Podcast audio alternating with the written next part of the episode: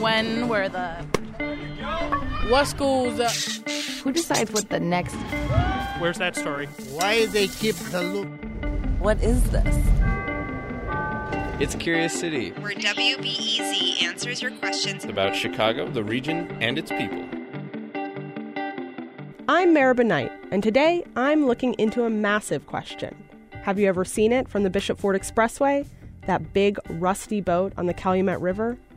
Our questioner, Logan Square resident Samantha Cruz, was out for a leisurely boat ride with her family on the river when a giant old hulk of a ship hove into view, seemingly abandoned, covered in rust. We made jokes about it, like haunted ship, like what what's going on with the haunted ship? So I set off to find out. What's the ship doing now? And why doesn't it ever move?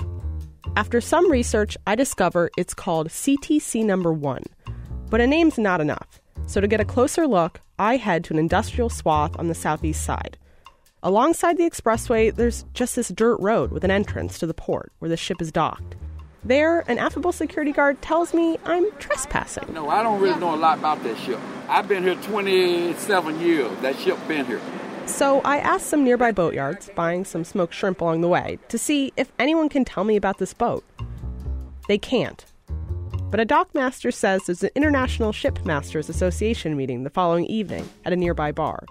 Surely someone there will know this vessel. It has always been a mystery. That's Marshall Bundren, the chaplain of the Shipmasters.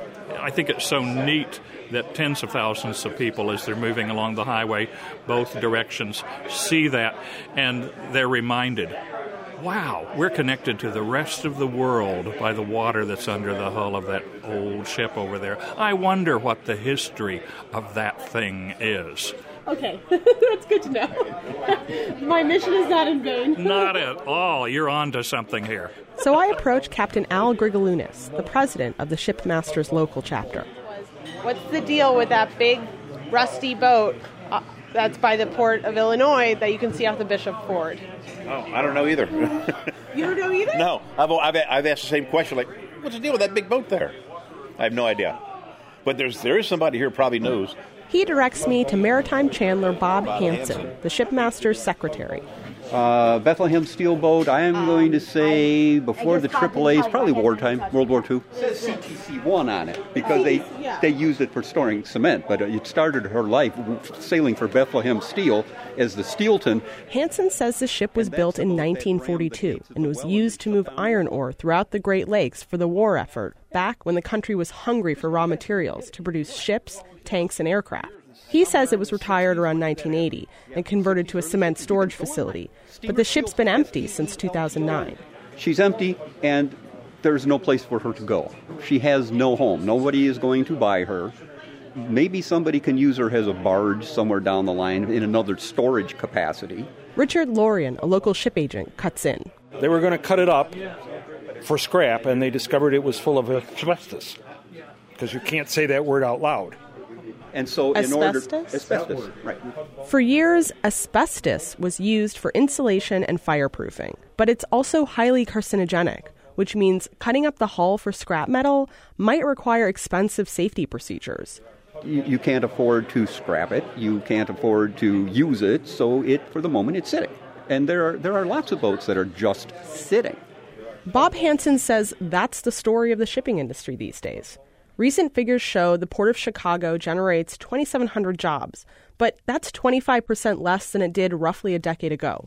Overall, the Great Lakes shipping industry faces headwinds due to the phasing out of coal and a steel industry that has yet to return to its pre recession peak. It's an industry that'll never die, but it'll never get better. As we lose our steel, as we lose our cement, as we lose our coal, it just gets smaller and smaller and smaller.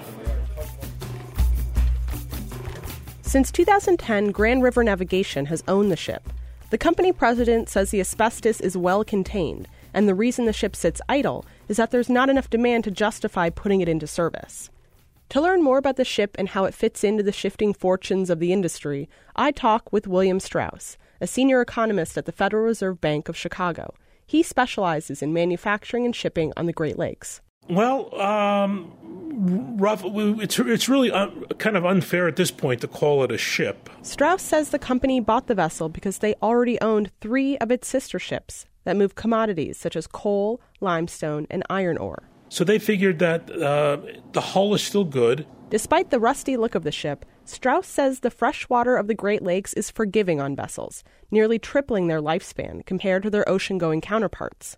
But, he adds, it was estimated to cost the company roughly 30 million to rehab the vessel.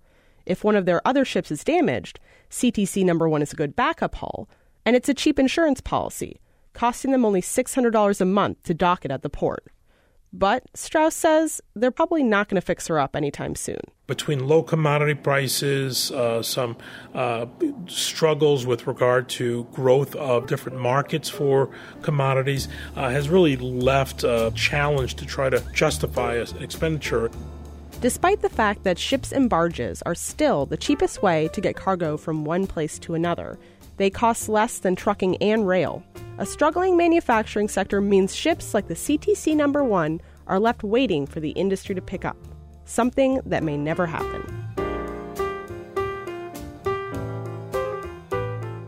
Back in the studio, I tell questioner Samantha Cruz what I discovered about her mystery ship. That it was not abandoned, but instead stuck in a kind of limbo where it's too valuable to ditch, but not useful enough to repair and it probably has too much asbestos to sell for scrap metal. I mean, are you surprised that it just has absolutely nothing in it? I don't think I'm super surprised that there's nothing in it. Cruz says she was surprised to learn that the Calumet River isn't just for recreational boating, that in fact, there's still an active shipping industry there. I was just really surprised to go boating down it, and then there's all these people actually working and on barges. It's not something that I think about every day. Reporting this week came from me, Maribel Knight. Curious City was founded by Jennifer Brandel, WBEZ, AIR, and the Corporation for Public Broadcasting. Support comes from the Doris and Howard Conant Fund for Journalism. I guess maybe I'm a little like sad that like I probably can't make the boat into like an awesome haunted house one day. Curious City on WBEZ is supported by Audible.com, which has more than 180,000 audiobooks and spoken word audio products.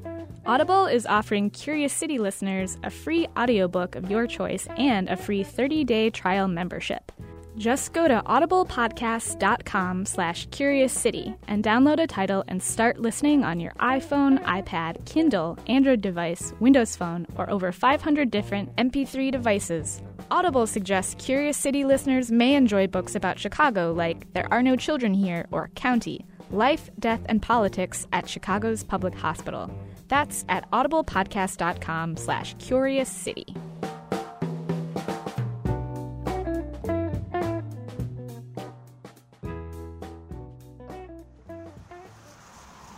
Next time on Curious City, I've got to bite into this.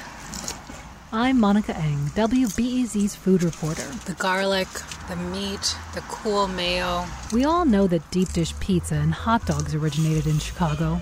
But what else? Oh boy, things are falling. I'm on a quest to find Chicago originals that you haven't heard of. Layers of flavor. Roast beef, corned beef. Famous, fresh, delicious. That's next time on WBEZ's Curious City.